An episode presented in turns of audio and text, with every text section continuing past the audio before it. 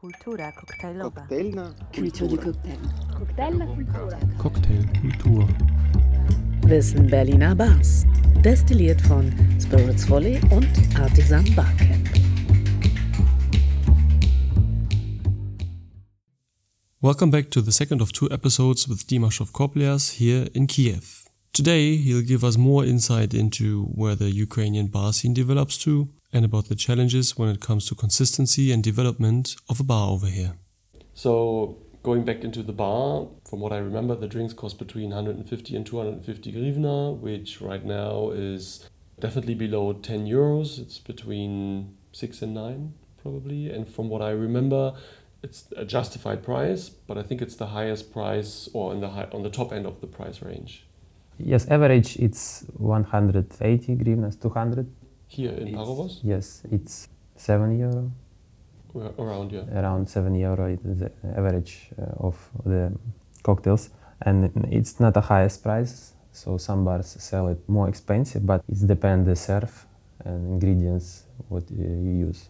Mostly we don't do a lot of garnishes and we try to find nice glasses, but not so fancy because we try to keep like that prohibition style that no one has fancy glasses at that time. Just clear that simplicity.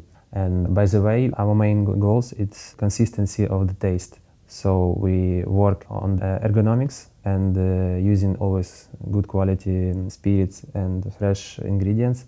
And consistency is the key because someone can forget about it A guest or a bartender. bartender because one shift is one bartender, another shift another bartender. But it's the same guest who orders the same drink. Yes, absolutely. So we try to keep consistency as much complex as we can, and we have a lot of feedbacks from the guests about it.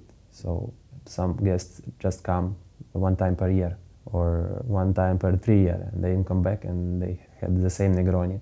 They taste like it's like a child member when you try first time fruits and berries during summertime countryside and you can had a flashback taste flashback in your memory so this is our purpose to do it with the cocktails You mentioned that you want to use fresh products wherever you can and good quality spirits. What are spirits that you are very fond of? Which do you enjoy to use right now? mostly it's nothing new mostly very popular base for the cocktails in our bar it's bourbon and gin few, few kinds of gins but i think uh, nearest future it's local spirits because our community now is rise very well and uh, that time community push the local producers make something interesting for us.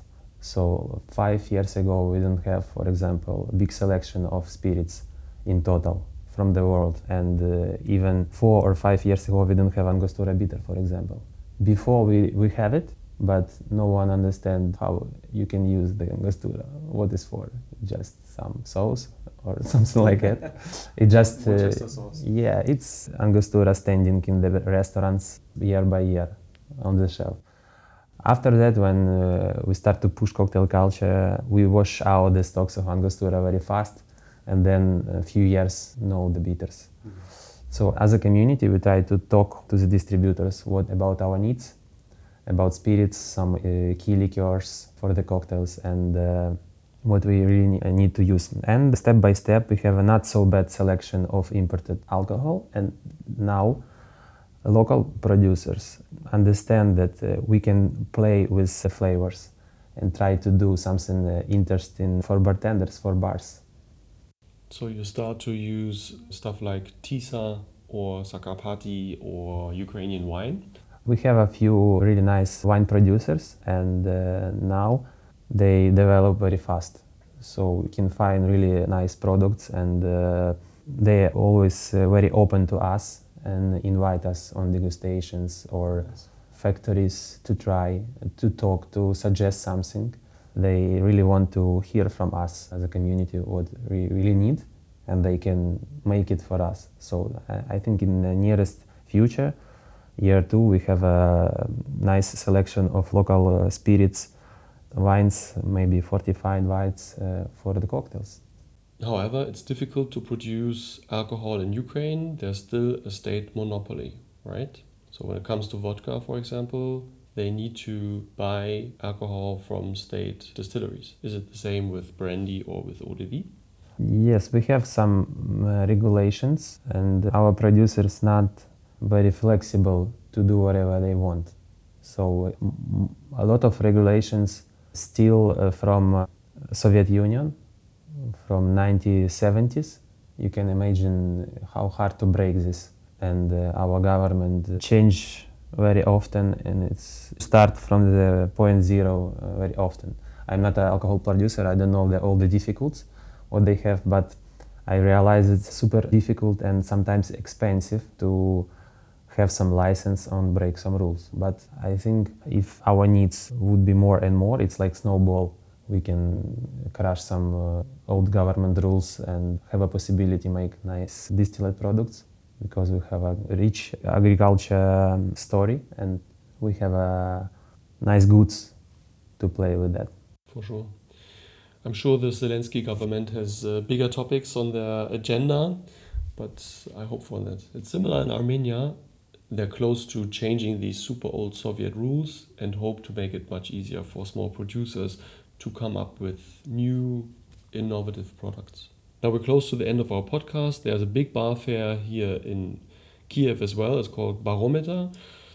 Can you give us a small idea about what's going on and what's the involvement of Parovos? we are proud to have uh, that event in Kiev because it's a, a, showcase of who we are and what we are. So, in this short period of time, a lot of people to come to see what happens and uh, what is it. So, Barometer, it's big show and very clever, not for bar professionals and for uh, consumers as well, because they have two big sections, one with master classes and talks from uh, different speakers from around the world. And in the same time, the first floor, it's a pop-up zone with 24 bars, half and half uh, international and local. So normal consumer can come to that show and to try the cocktails from Singapore, from Italy, from Czech Republic, for example, in the same time. Of course, not too much. Responsibility is the key. And this is why producers, uh, organizers of that show make some special uh, prices for the cocktails. It's not free for everything, so you need to pay some special price for each cocktail. But I think it's good because it's keep it real uh, that uh, zone. It's like a big market of bars and experience of different bartenders. You talked about the countries that were showcased. Which international bars and which Ukrainian bars do you remember last year? I remember last year from international, it's Manhattan Bar from Singapore, also Le Fleur from Prague, Czech Republic, Paradiso from Barcelona, and a really good bunch of Ukrainian bars from different regions. This is uh, also the key of the event to showcase what people drink uh, in Ivano-Frankivsk, Lviv, Odessa, Kharkiv, Dnipro. So uh, I think it's a very nice idea and good space to communicate uh, with each other. And uh, as a Parovos, we was involved. First two years we make a pop-up during the bar show with the other bars, but year by year we understand that we are not a huge team and it's very hard to manage proper bar and pop-up bar in the same time because it's uh, Friday, Saturday, Sunday. It's the top busiest days of the year for us. So we um, try to concentrate all the, our attention in uh, our bar to host people and uh, still have some time for some of our bartenders to visit some classes as well because as a hosting country we are very busy and we don't have a time to see so much but i hope this year we will have more time to discover the pop-up bars and some talks from international bartenders and uh, i invite everyone to join us. I tried, I didn't manage. Maybe I'll manage next year. Now, closing our podcast, you showed how diverse the local bar scene is, what's going on. There are apparently many bars that are worth visiting. So, what you say is what I know. It's uh, definitely the case. We talked about spirits and how it needs to be liberalized for me, it sounds like Ukraine is, is close to making another step as a very interesting bar scene. Much seems to be possible. What are the big problems that you still face? Big problems in the community or uh, community, guests, government. What would you hope to be easier? I think uh, for the moment, a lot of bars open it time by time, and uh, the main problem is uh, bar owners think it's very cool and it's easy to make money operated bars. But previous experience, mostly all of that owners, it's restaurants and bigger business. And when bars has a very cool concepts, they think, oh, I want to be part of that but they don't have a lot of experience uh, to operate a good bars. So a lot of small bars can be closed and after half year and after one year from the day first. So I think a big problem and sometimes we try to do like invite another bar managers and bar owners for the small events and talks to share the experience as owners, as managers, how to do it numbers, staff, operatings, a lot of things. So I think we need to uh, work on that much more. So the business side needs to be more professional. Yeah, absolutely. Because it's it's quite new for us, and uh, of course we have up and downs in the bars as well. And uh, we, as a community, try to do the best to develop all the knowledge and uh, not only our bar and different uh, bars try to be involved in some events some talks and share experience uh, about how it could be better tomorrow you have traveled a lot you've been in mexico you've been to germany to bar convent you've been to a couple of other countries so it's very interesting for us to understand from your standpoint how does the kiev bar scene compare to bar scenes of other huge capitals like Mexico City or London or Berlin? Yes, we travel quite a lot past year, and uh, yeah, it's nice uh, chance to compare yourself with other markets. But I realize and analyze as well in the same time there we are so different countries, different amount of people and different culture in drinking drinking culture. So we have a different flavor profiles mentality and so on. So the key of success of each market it's still of course power of community. If the community very friendly and helpful uh, to each other, you can destroy every problem and every barrier super fast. If if in some countries you see the some uh, leading bars they moving by themselves it looks not so powerful uh, and uh, not showcase the country good as a community. But mostly everywhere it's a good communities. Somewhere it's big, somewhere it's very small.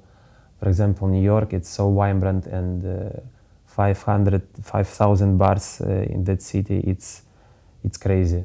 It's crazy to understand how they can communicate with each other because it's a big, uh, big WhatsApp group it's it's like a one world in one city and uh, so many things happens uh, every day every time so in new york you need to manage your time very very very hard because so many events in one day in one minute and uh, very hard to understand how powerful community is because too much everything for example Me- mexican market it's more family style big bars has a big teams and they are very friendly and uh, transport family values to the business. This is uh, very cool. For example, Asian markets, it's one of the strongest community also as I see because they are quite also young but rapidly developing markets like Singapore, Hong Kong, and uh, they have a big, huge groups of social media. They share the knowledge. They invite each other to master classes, to guest events, and this is a, like a cult for them to do it and to breathe the same um, air. It's cool to see. A lot of nice examples I can take to Ukraine. and uh, in the same time uh, all the travels in its uh, best chance for me to talk about Ukraine and invite all of them as well to Kiev to another cities to show what happens in our country because we are different but we try to do the best as well great and it works because from what I see your community grows because of you um, there's this bar management course for example that you do in Kiev as well for speakers, national and international, come to Kiev to share the knowledge and share the love. And that's why we are here now in Kiev as well. So it's great to see that everything that you guys learn, you put into practice. Great. Thank you. Thank you very much. Uh, a, a long podcast full of all this information. Thank you for all your time. I'm sure there's much that needs to be done for the bar tonight. Yeah, big honor for me to be part. Thank you very much. Thank you, and let's go down and have a drink. Let's go. That was the second of two parts of our podcast with Dimashov Koplias over here in Ukraine. So much to learn and to see from the Ukrainian bar scene. Subscribe to our podcast to stay updated about coming episodes, especially from Ukraine.